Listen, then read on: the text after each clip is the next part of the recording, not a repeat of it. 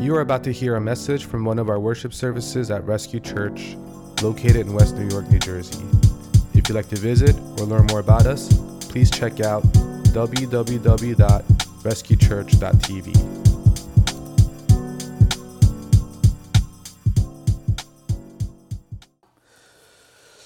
Let's go to 1 Thessalonians 5. I have given myself a time limit. Let's see if I can do it.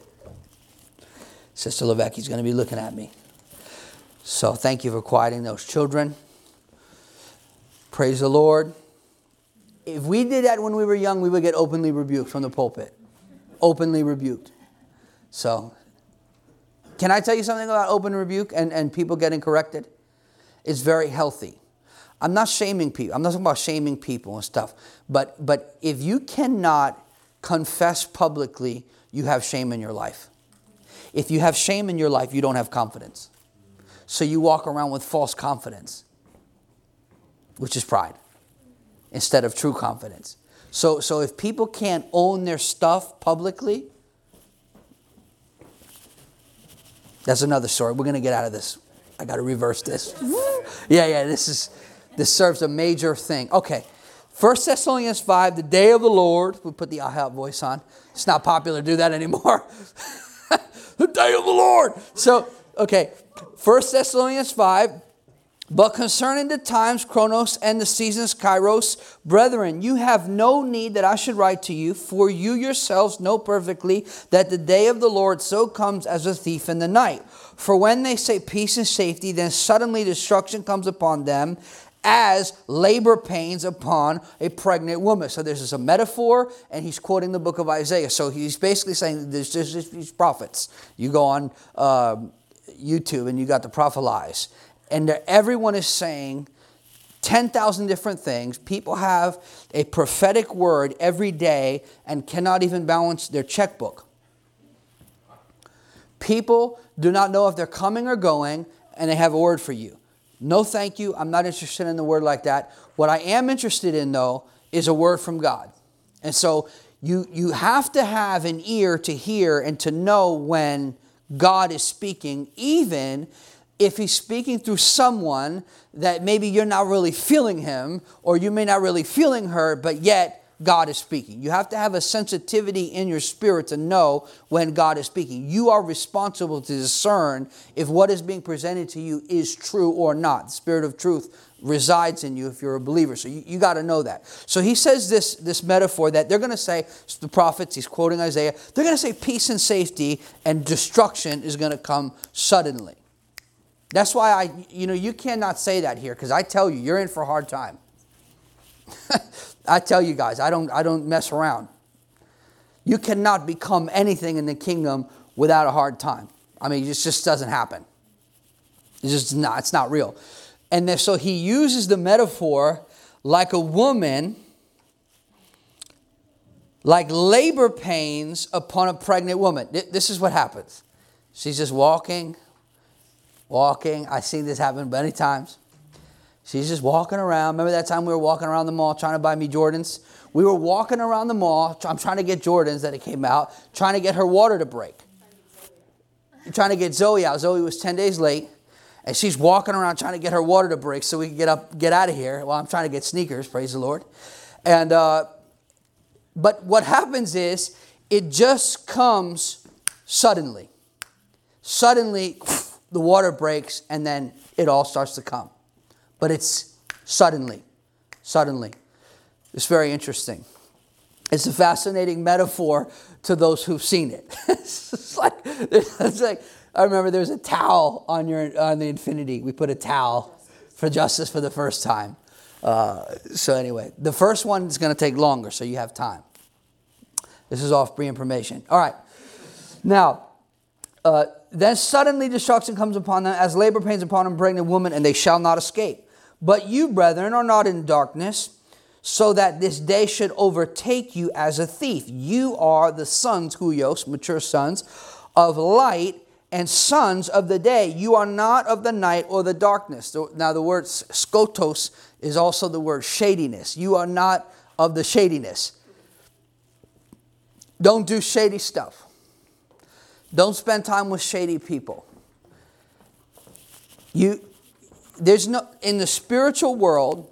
There's no there's no such thing as gray. There's no gray area in outer darkness. It's either light or it's dark. So there's no mixture. You are not of the night nor of the darkness. Therefore, let us not sleep as others do, but let us watch and be sober. He's not saying that you shouldn't go home and have a good restful night's sleep. The Bible says that He gives His beloved the gift of sleep. What He's talking about is a metaphor. He's talking about you should not fall asleep and be spiritually asleep or be dull or be unaware or unalert. It's a metaphor. This is important because people have an ability to drift. If you don't hang around fire, you'll drift. If you hang around with people that continue to lower the standard and lower the bar and lower the expectation, that's that is the direction that you'll go. But if you're hanging out with people that are marching uphill that are going against the grain, that are going for upgrades, that are pressing, you'll be around a different group of people. See, so the people you surround yourself with will determine the trajectory of your spiritual journey. That's very, very important. The people. The people and the environment. I'm going to get into the environment in a, in a little while. Now, but let us who are of the day be sober. Okay, hold on, let me go back. Uh, six, uh, therefore let us not sleep as others do, but let us be sober. For those who, who sleep, sleep at night, and those who are uh, get drunk, get, get drunk at night. He's, this is an agricultural society where no one is giving them food stamps to stay home and smoke weed. This is not 21st century America where everyone's got to hustle. This is like if you want to get drunk, no problem. All good. Guess what? Go to work, work out in the field, get drunk at night, and come to work in the morning because nobody's paying for you to get drunk or get high. So Paul is writing here. He's, he's giving them, uh, which I don't promote that. He, he's he's called. He's like, you know, what is he saying? No, Paul is saying like, if if you're going to be drunk, you're going to be drunk at night because people work. Paul said, if you don't work, you don't eat. So that's another, that's another, that's a whole other thing there. But but let, let's just let's just stick to this here. But let us who are of the day be sober, putting on the breastplate of faith and love. So you, your vital organs need to be covered with faith and love. This is important. Faith, this is very important. Faith affects how I see now and how I see the future. But love is a motive.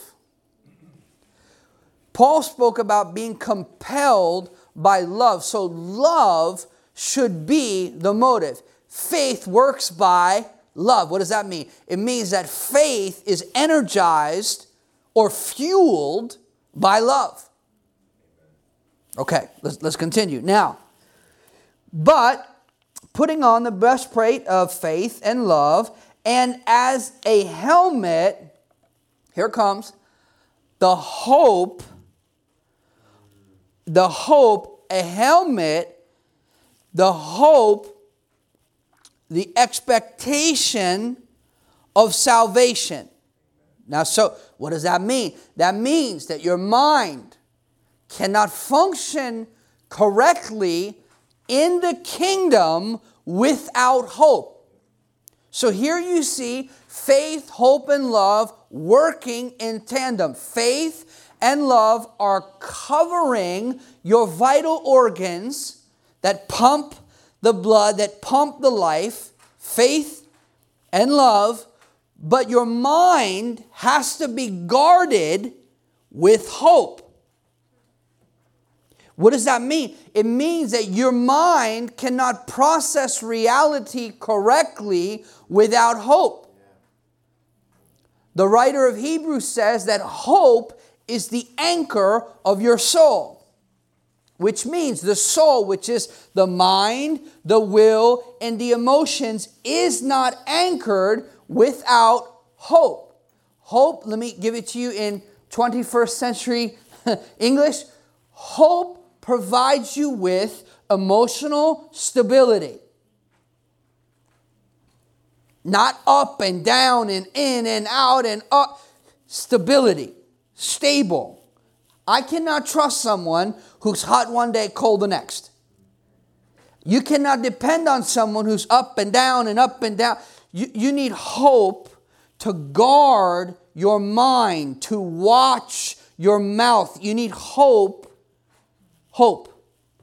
This is very, very important. It's very, very, very basic. This is like Christianity 101 faith, hope, and love working together. Okay. Now, for God did not appoint us to wrath, but to obtain salvation. Now let's go back to that word salvation, that the, the hope of salvation. That's also the word deliverance or rescue. So, God, let me explain this to you. God is not going to abandon you. Listen to me. You may have been abandoned by a father, abandoned by a mother, abandoned by your ex husband, your ex boyfriend, whoever. I don't know who did a number on you. You may have been legitimately abandoned, which is terrible and painful, and I'm not minimizing that, but don't bring God into that in the sense of God will not do what that person did. When you you know how you you know how we get into fear? We get into fear when we start doing the equation without grace, or we look into the future and don't see God there, as if He is somehow going to abandon us. God will not abandon you. That, that you have to really how can you represent someone with confidence that you believe is going to abandon you? See, when you when you worry, let's say I'm worrying about tomorrow. This is the most fascinating thing about believers. We're crazy. We can trust God with forever, but we're struggling with tomorrow. which which then you really have to question how secure you really feel about forever. Because forever includes tomorrow. And eternal life starts today because it's forever.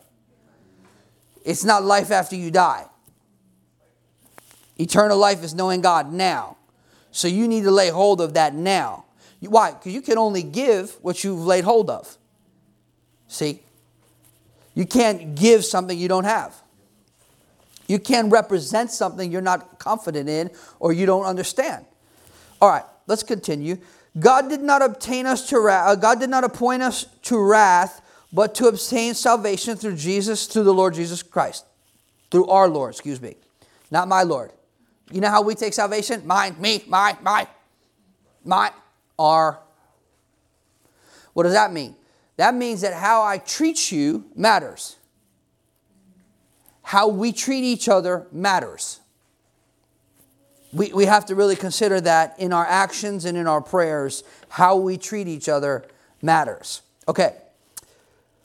But to obtain salvation through our Lord Jesus Christ, who died for us, that whether we wake or sleep, we should live together with him. Paul has been so ratified by the gospel that the gospel changed how he referred to death. He said death lost its sting. It lost its sting so much that he refers to it as sleep. he said to live is Christ, to die is gain. What do you mean? He's going to gain Jesus and he's going to gain his reward. So he's like, whether I live, Christ, whether I die, gain. What does that mean? This is a win, win, even in persecution. It's a win win. People don't really believe that, but that's the truth. Okay, Therefore, comfort each other and edify one another just as you are doing. So he's talking about comforting one another concerning, bless you, the coming of the Lord. What do people try to do with the coming of the Lord? They try to scare you. Why? Because people who want to manipulate you have to scare you.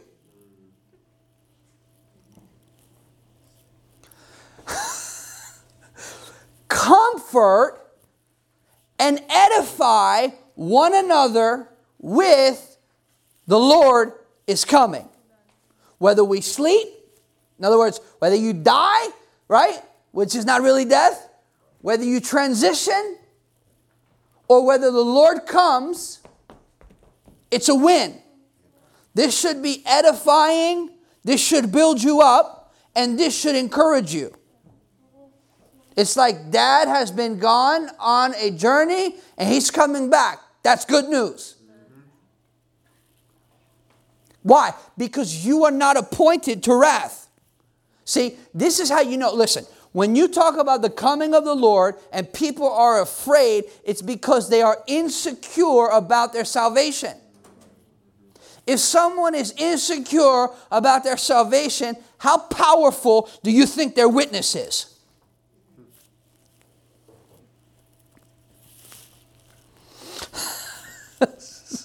This is, by the way, this is very, very basic.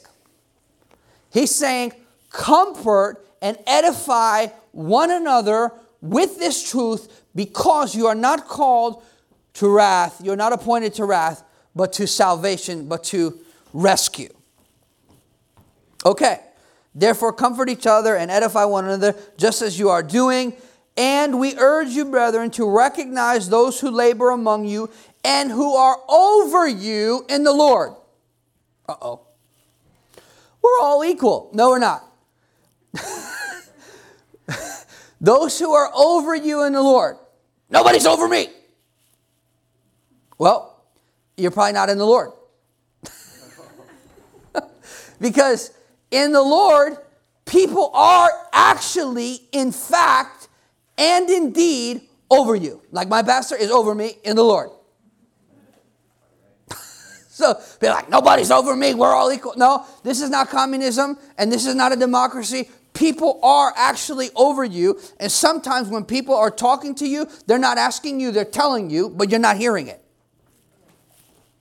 You can't, you're not hearing it. And it would be it would be wise for you to hear it so that you can hear what the Lord is offering you. Okay. And we urge you, brethren, to recognize or to those who labor among you when anytime someone does not want to be known, red flag. If as soon as church is over, they're gone, red flag. If, if people don't want to get to know people and they red flag. People who have something to hide have something to hide. Okay? Anyway. Now, we urge you, brethren, recognize those who labor among you and are over you in the Lord, and admonish you, esteem them very highly in love for their work's sake.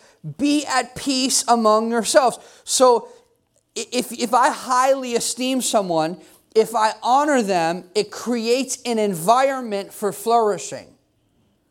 If you have dishonor in your home, it does not create an environment for flourishing.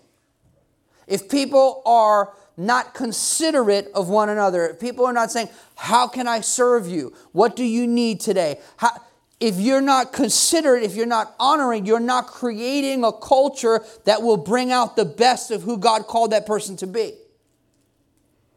That's why the New Testament has more about throwing people out of the church than getting people in the church.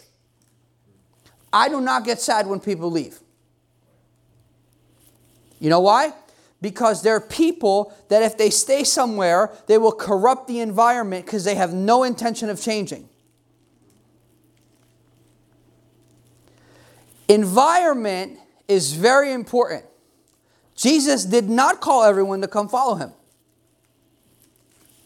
Jesus loved everyone, but Jesus was selective of who he wanted to spend all of his days and time with. Selective. Not everyone. The, the, Jesus who died for everyone did not invite everyone to be a part of his ministry team. This is a fact. In fact, some people wanted to do it, and he's like, go home and tell your friends and family what I did for you.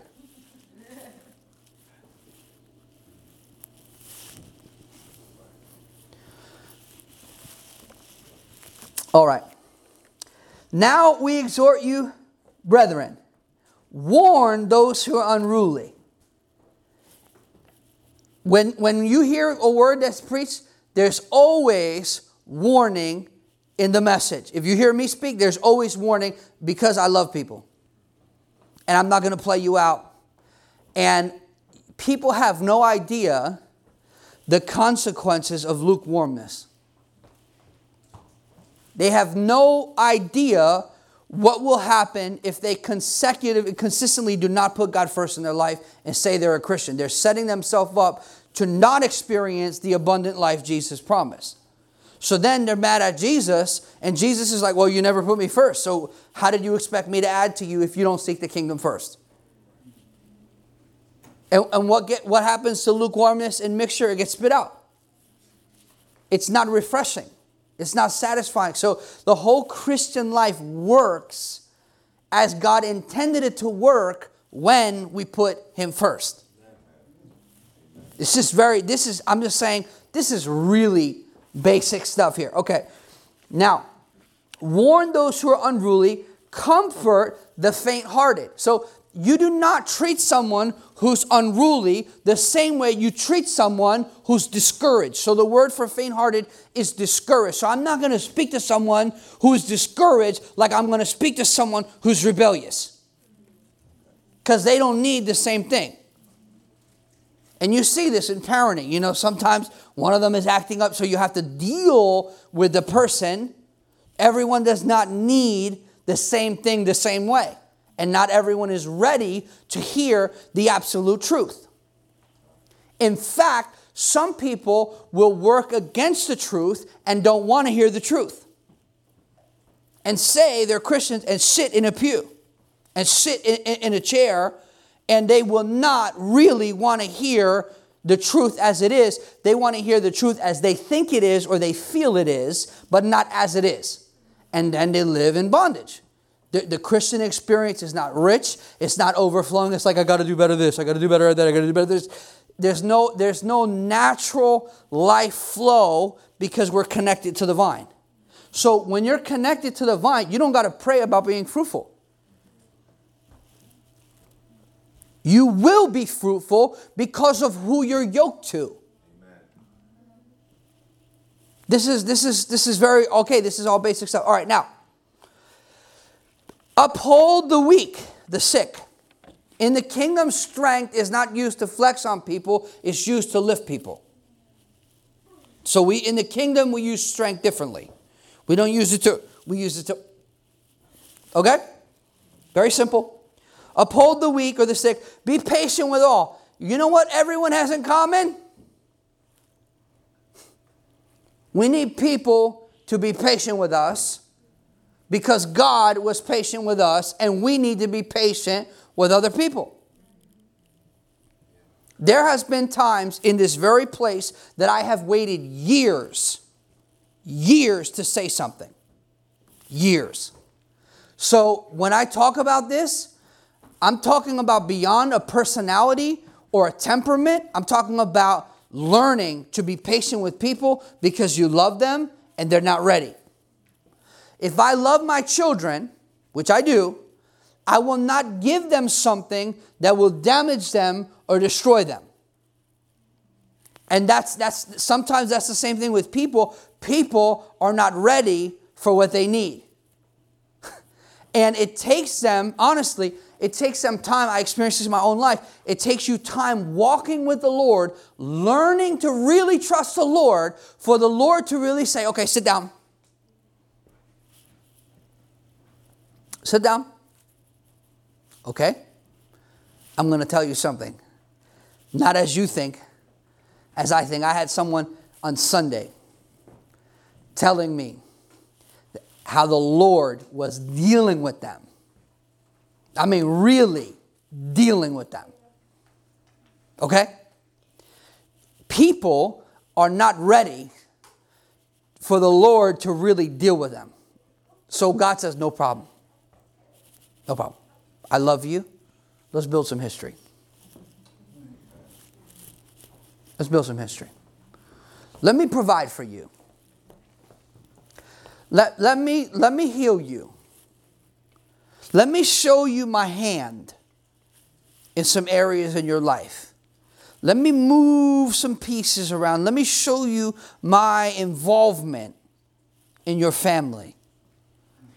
Let, let me do some, so that later I can address some things in your life that will be the key to unlocking the future that I have for you. But you're not ready for that now. Jesus said to his own guys, You have many things, I have many things that I want to say to you, but you cannot bear them now. In other words, your shoulders cannot handle them. You cannot bear them now. And that's the good thing about God. He's so patient, He's so loving with us. All right. Be patient with all. Can I tell you, you know, you know the main person you need to be patient with? Yourself.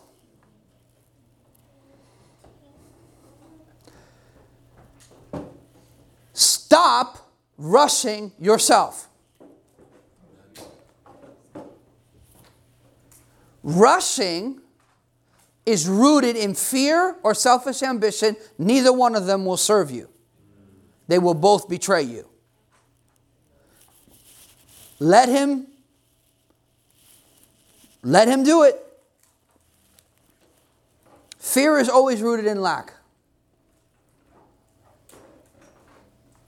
Fear, I'm going to say it again, is always rooted in lack. Love from God, the love of God, the love of Abba, the love of Father, is, is always rooted in abundance.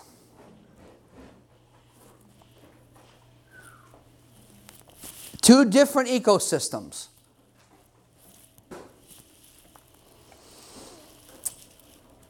See that no one renders evil for evil to anyone, but always pursue what is good for yourselves and for all. In the kingdom, if it's a win, it's a win for both of us in the kingdom, if, if, if I'm losing and you're winning, that's not kingdom. In the kingdom, it has to be a win versus a win. So that means in the kingdom, we don't take advantage of people.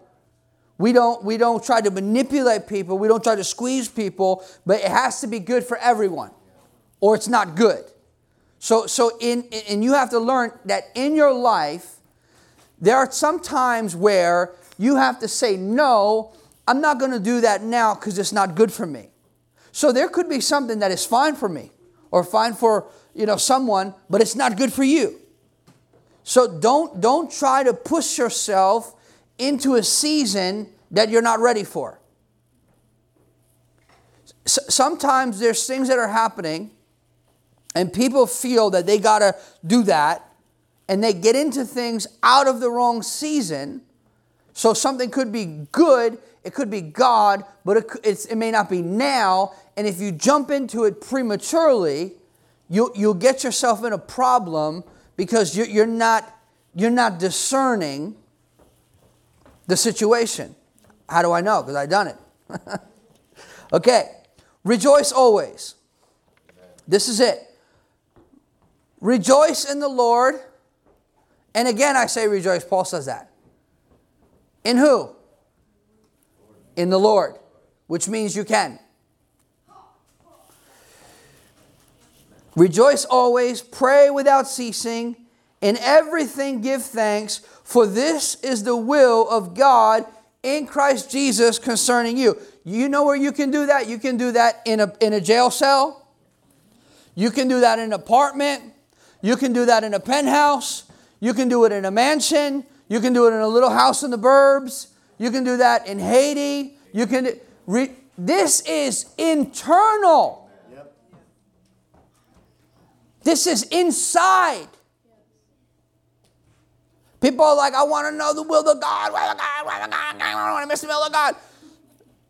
No, this is internal. The work is on the inside. The kingdom is on the inside. The priorities of God are the inside. The priorities of us are the outside. You look at how much money people spend on the outside. Look at how much time people spend on the outside. You walk into the house, it's all the outside. And, and the kingdom is the opposite. It's God wants to go to work on the inside. Rejoice always, pray without ceasing, and in all things give thanks. It doesn't say give thanks for all things. It says, let's go back to what it says. Rejoice always, pray without ceasing, in everything. It doesn't say for everything, it says in everything, give thanks. For this is the will of God in Christ Jesus concerning you. Do not quench the spirit, do not despise prophecies. Why would he say, do not despise prophecy? Because he knows there's going to be a lot of cheese doodle prophecies. So don't let them sidetrack you from the real word of the Lord. People like, I'm not into that prophetic stuff. Well, there's no, I, there's no purpose in your life either. I mean, I am into that prophetic stuff, but I want it to be pure and I want it to be from the Lord. You know, I brought these people here to bless you this weekend. And guess who got blessed? That wasn't my intention. I didn't bring them here for me.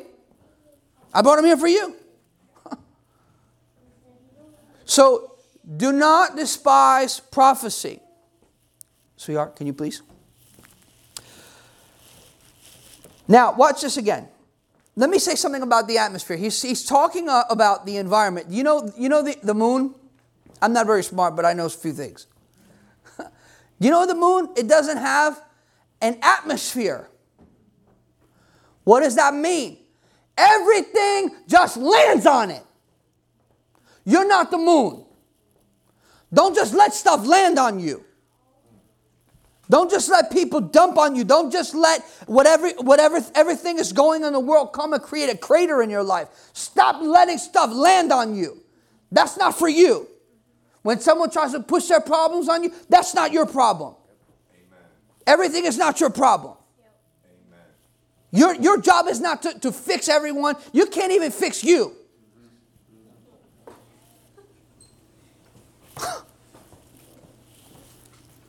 You've been walking in motion for seven, eight, nine, ten years, and you think you're going to fix everyone else? You're not going to fix anyone. Listen. Paul is speaking here about an environment that is conducive to the Holy Spirit coming. He's teaching us about atmosphere. When you, we grew up in the black church, I can feel it in the atmosphere. The presence of the Lord is here. We, when the Lord is there, you, you felt it on Saturday. You saw what was happening. What happened on Saturday? See, you know what they did? I'm going to. I'm going to give you use you an illustration. Because Arnold is a strong man, and he doesn't have any questions about his identity. He knows how to make room for women and for other people. Strong men know how to make room for others. Weak men are in competition. They're trying to trying to get some and get theirs and get. Strong men don't they don't do that. So what does he do? He knows how to make room for Sarah's gift. So he alley her. That is the purpose of strength in the kingdom to learn how to see the gifts of other people and make room for those gifts. And then see, okay, yes, we're going to make room for those gifts, but there's some character defects, and what you build with your talent, you will destroy by your lack of self awareness or self control. So, what do we do? We address things. Why? Because we like to hear ourselves talk? No. because we want to help you not damage yourself or other people so that you can use the gifts that God has given you for His glory. This is, this is very important. So he knew, Arnold knew how to step up, how to step in, how to step back, how to let his wife look. So, what you're seeing with maturity and strength is people who know how to allow other people to use their gifts. This is important.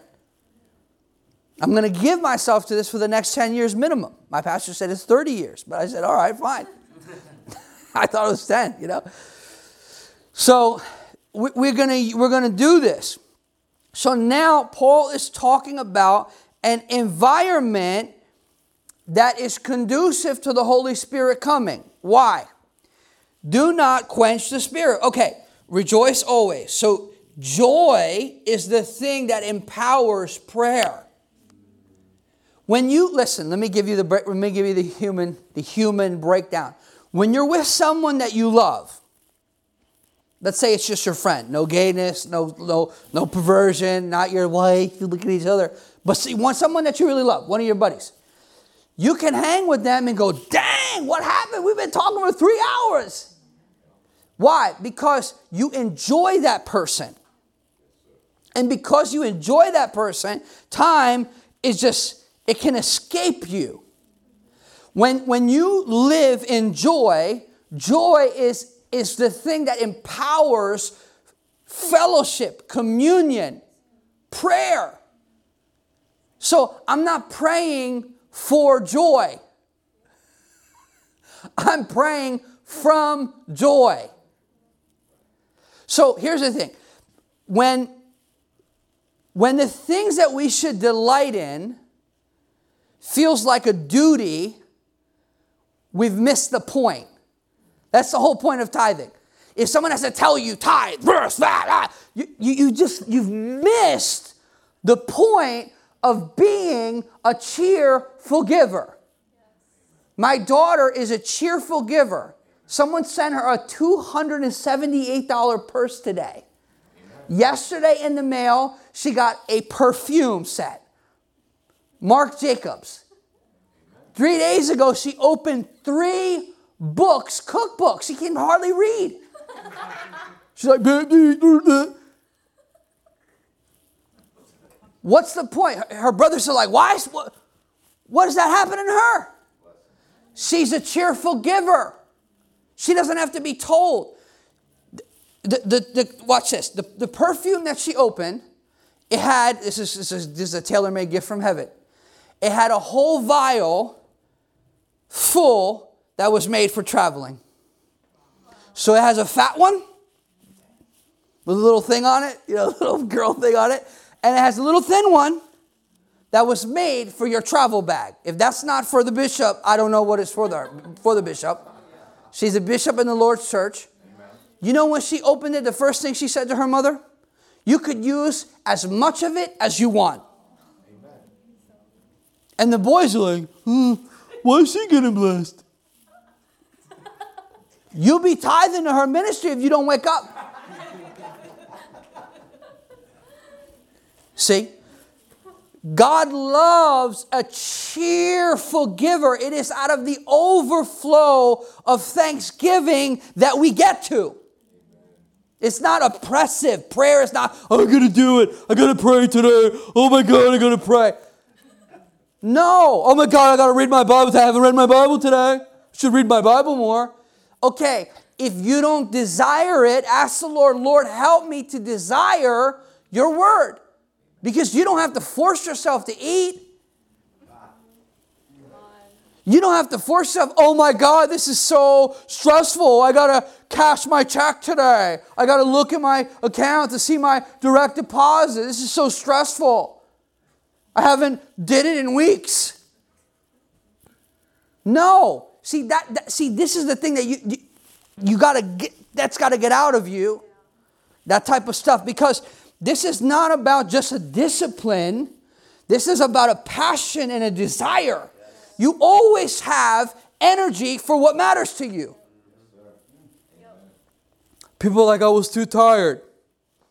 You, it, the issue is not energy, it is a lack of desire. Because you will be energized by your desires naturally. All right, we're almost done. Rejoice always, pray without ceasing. So we should live with an attitude of prayer. That makes me God conscious.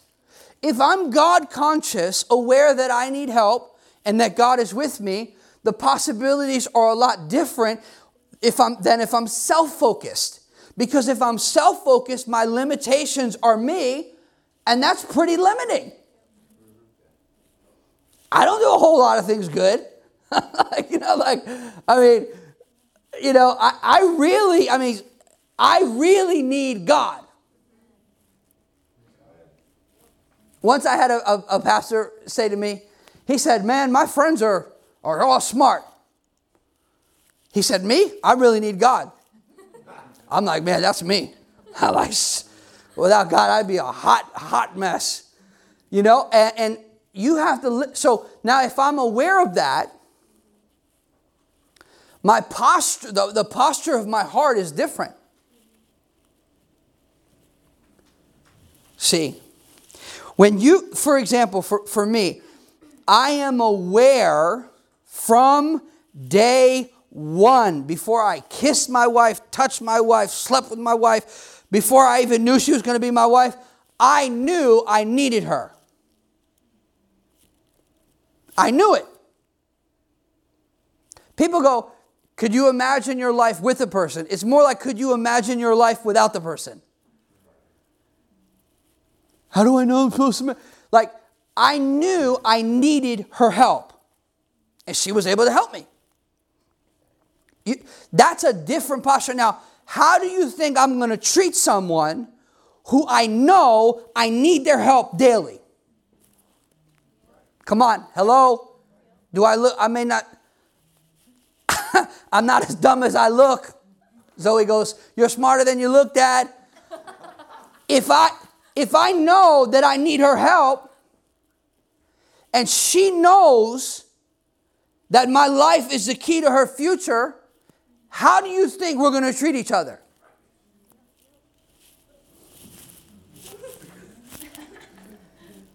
Right? Okay, now let's talk about God. If we know we need God's help, if we're certain that we cannot do it without Him, now I'm living with a posture of humility.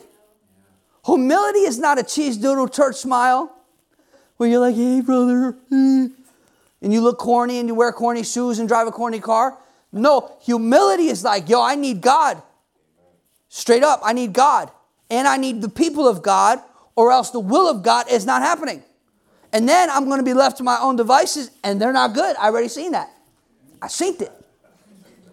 So I don't want that. So what do I want? I want this. So now joy is empowering me to live a prayerful life. So that means that I want God involved. I need God involved in everything. So now I want Him to feel welcome in my life. You have carte blanche to interrupt my life. You want to talk to me while I'm sleeping? You can talk to me. You want to talk to me while I'm trying to watch TV and not talk to anyone? You can talk to me. you want to talk to me while I'm driving? I mean, there's no part of my life that I don't need your help in. Pray without ceasing. Listen, uh, let, let, me say it uh, this way Luke 18. He spoke a parable to them that men always ought to pray and not lose heart. And then he, he goes on to, I'm not going to preach this to you because I'm going to be merciful. But here's what happens you will either lose heart and stop praying, or you will stop praying and lose heart. If you stop praying, you lose heart. If you lose heart, you stop praying. prayer, pr- here, here, here is, here is, here is pride. Prayerlessness is pride. You don't really think you need God, so you won't pray. But when you are assured that you need God, you will pray. It doesn't have to be long, it doesn't have to be repeating yourself, telling God how many Bible verses you know, but it would be a sincere reach of your heart to His. A sincere God, I need you. I need your help. I need your leadership. I need your forgiveness. I need your provision. I need your protection. I need your insight. I need you to show me what I cannot see. I need you to help me to, I need discernment. I need to be able to read between the lines. I need to be able to hear with my spirit. I need to know what I'm hearing. Now, when you're humble, guess what you have access to? The riches of His grace. There's an acronym, it's kind of corny, but it's powerful. Grace is God's riches at Christ's expense, which means you have, I have an expense account. Bishop Zoe got one. Oh, I have an expense account because he paid. That's grace. See, grace empowers me to do with Jesus what I could never do in my own strength. This is it. We're almost done. Rejoice always, pray without ceasing. Where does he get that from? Luke. All of Paul's best ideas come from the Gospels. He's not making stuff up, just so you know. The greatest commentaries on the Gospels are not commentaries, they're the epistles, because he's working the gospel into broken people who have all types of problems, which is similar to.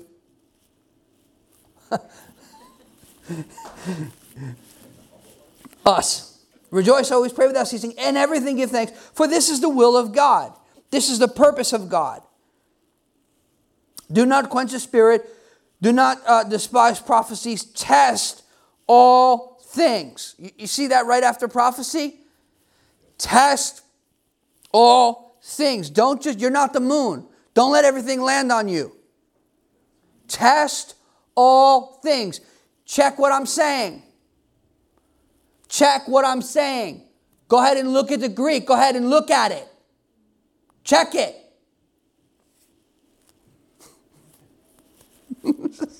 Fact check it. If it's real, it doesn't mind being opened up and looked at. Look at it. Test all things. You grow in discernment when you test things. You activate the gift when you test things. There's nothing wrong with testing things. I'm not talking about being argumentative or being rude, but I'm talking about pray it through. You received a word, pray it through. You hear something that doesn't sit well with you, reject it. Sometimes you could get a prophetic word, it could be 98% true, and there could be a little soul in there, there could be a little humanity in there. That's okay. Pray it through, check it. Imagine, for example, imagine I get a prophetic word, it has nine amazing things in it, but I'm a little despiser. Prophecy is not for today. Nothing's for today. So now I don't want to hear it. But there was nine things that God was saying to me. And I rejected it. Guess who I rejected? God. Because you reject who's speaking. So when you hear something, pray it through. Don't just accept it, don't just reject it. That's irresponsible and immature. Pray it through, listen, write it down, marinate on it. Sometimes you'll get a word and it'll be so far into your future, you can't even comprehend it now. There are things that, that sometimes God will speak, and you'll be, you'll be shocked. All right. Do not quench the spirit. Let me say it this way. I, I cannot preach this whole thing today, but we we grieve the Spirit, we grieve the Holy Spirit by the things we say. I remember one time I was in a church meeting, and the pastor was a control freak. and he would just step up and just stop worship. And I hate that. I hate even interrupting worship. I want to take the microphone and kick the microphone out the door. I hate it. It's my least favorite part of the service. I'd rather hostage you than interrupt worship. And uh, he was controlling the worship and just, and I was so upset. And I said, this, this guy is, is, is quenching the Holy Spirit. The Holy Spirit said, Your words grieve me.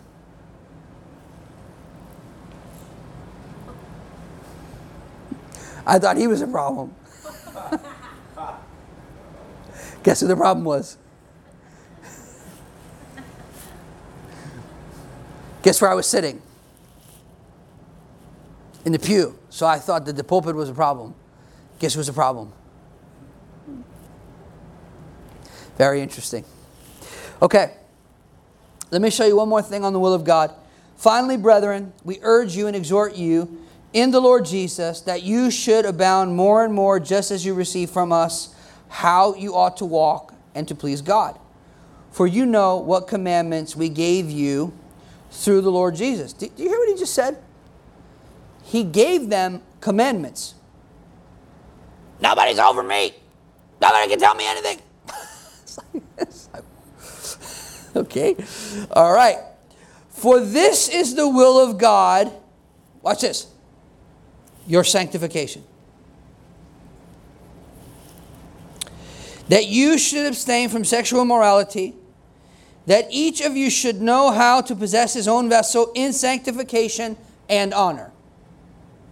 This is the will of God for you sanctification, possessing your vessel for honor. This is important. If you don't learn how to do this when you're single, what makes you think when you get married you can do it? So, whether you're single or whether you're married, you need to possess your vessel for honor and you need to draw sexual boundaries in your life. This is important. Paul says this is the will of God, your sanctification. God's desire is for his people to remain pure. That's very important. In the kingdom, purity is power. Purity is power. So, if you are married, a man and a woman, what you guys do as married people, that's sanctioned from the Lord, as long as that is a consensual thing. Have at it. God bless you guys. Enjoy your life. But if you are not married, you are not married, then you have to possess your vessel for honor. If you are married, you can't be sleeping with everyone and doing all types of stuff. You have to possess your vessel for honor. This is part of your worship. This is our reasonable act of service. So, worship is not just singing, worship is also taming your sexuality. This is a big thing. I don't know if you have heard this or have seen this, but this has been coming through a lot of th- a lot of messages that I'm not even trying to. One of them I definitely tried, but uh, but but this is really coming through, and it, it is almost as if the Holy Spirit is saying, "Hey, watch this," because the times that we're living in are perverse. They are perverse and they are trying to make perverse okay. And then they're trying to say, well, if you speak against perverse, you're not okay. So, this is why we have to really have our mind renewed and be anchored in the truth. That each of you should know how to possess his own vessel in sanctification, not in passion of lust, like the Gentiles who do not know God. So, people, if you don't know God, I don't expect you to tame your sexuality. So, I, like, if you're a wicked heathen, I don't, I mean, I, I don't have a problem with you. Because that's what wicked people do wicked stuff. I have a problem with Christians who say they're Christians and live like the devil. I don't have a problem with the world because the world is going to act like the world. And if we show them a better way, many times people are like, wow, I see that. I, I see that this way is sustainable. The world's way is not sustainable. Greed is not sustainable. Lust is not sustainable. Fear is not sustainable. Love is sustainable. Patience is sustainable. Self control is sustainable. When you put those virtues into your relationship, to your marriage, to your finances, to your family, to your relationship, that's sustainable. Everywhere I go, I'm not burning a bridge. All right. There's no way to land this plane. We're going to crash it right into the wall. Eject the pilot. okay. Not in passion of lust like the Gentiles or the pagans who do not know God that you should take, that you should, watch this, that no one should take advantage of and defraud his brother in this manner. You know what that means? That people could have been taking advantage of each other sexually in the church. It's happening right now. I have talked to men who've been groomed in church. Men. Now imagine, imagine women and children if they try to come for men.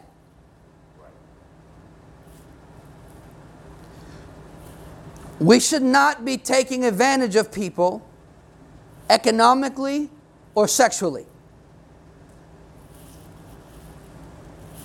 Nope. That's the opposite of love. You never use power to get what you want. That's not how we use power in the kingdom. We don't use power to manipulate. We don't use coercion or none of that stuff. Okay, watch this. Because the Lord is the avenger. Uh oh. You ever hear Avengers? Put Jesus in it. The Lord, the, the, one of the Greek words used here is punisher. The Lord is the one who will punish someone who will take advantage of someone sexually. The Lord. What that means is that eventually justice will be served. So things that were hidden will come out. And justice will be served. We're in a season of justice. Things are going to come out. More, listen to me, more things are going to come out. You, you could take that to the bank. All right. For God did not call us to uncleanness. Let me go back. Because the Lord is the avenger of all such, as we also forewarned you. He's always, love warns. He's always saying, if you do this, there's going to be consequences. And testified, For God did not call us to uncleanness, but in holiness. Therefore, he who rejects this does not reject man, but God who has given us the Holy Spirit. So let me explain to you what, in essence, the simplicity of. So if you reject moral absolutes or sexual boundaries, you are rejecting God. God is not rejecting you. So when people try to redefine marriage, when they try to redefine what is okay, Guess who they're rejecting? God. God is the one that set up standards. God is the one that creates boundaries and say, God is the one that told the sea, stop. Stop right there, don't move. Boundaries are healthy, and healthy people like boundaries. Guess who doesn't like boundaries? Dysfunctional people. Why? Because the more dysfunctional someone is, the more they bleed into other people.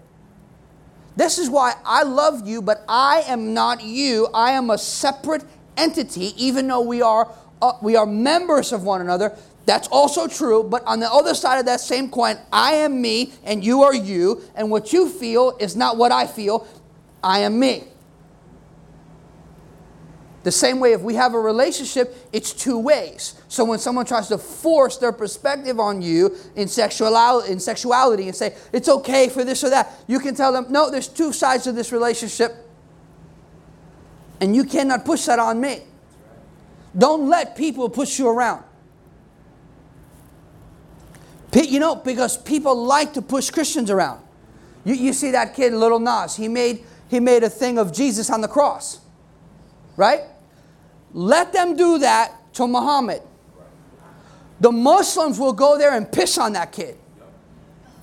They'll go there, oh yeah, they'll go there, they'll beat him and they'll piss on him and they'll leave him there right like that. Because we are kind and gentle, and some of us are so compromised and so weak that they don't care. They'll just say whatever because we've lost our voice because we're not the moral compass. We are not the conscience of the nation. We're perverted. The church is perverted. That's why the world mocks the church. What happened to men like David that said, Tremble, O you kings of the earth? What happened to men like that? Now we got guys that want to take a selfie with the devil. We're in trouble. I'm not saying you, but I'm saying we as a culture and we are as a people, we are drifting further and further toward the edge. And God is trying to call people back to a standard, and He's using people to blow the trumpet so that people are aware. Like Paul Revere wrote in and said, The British are coming.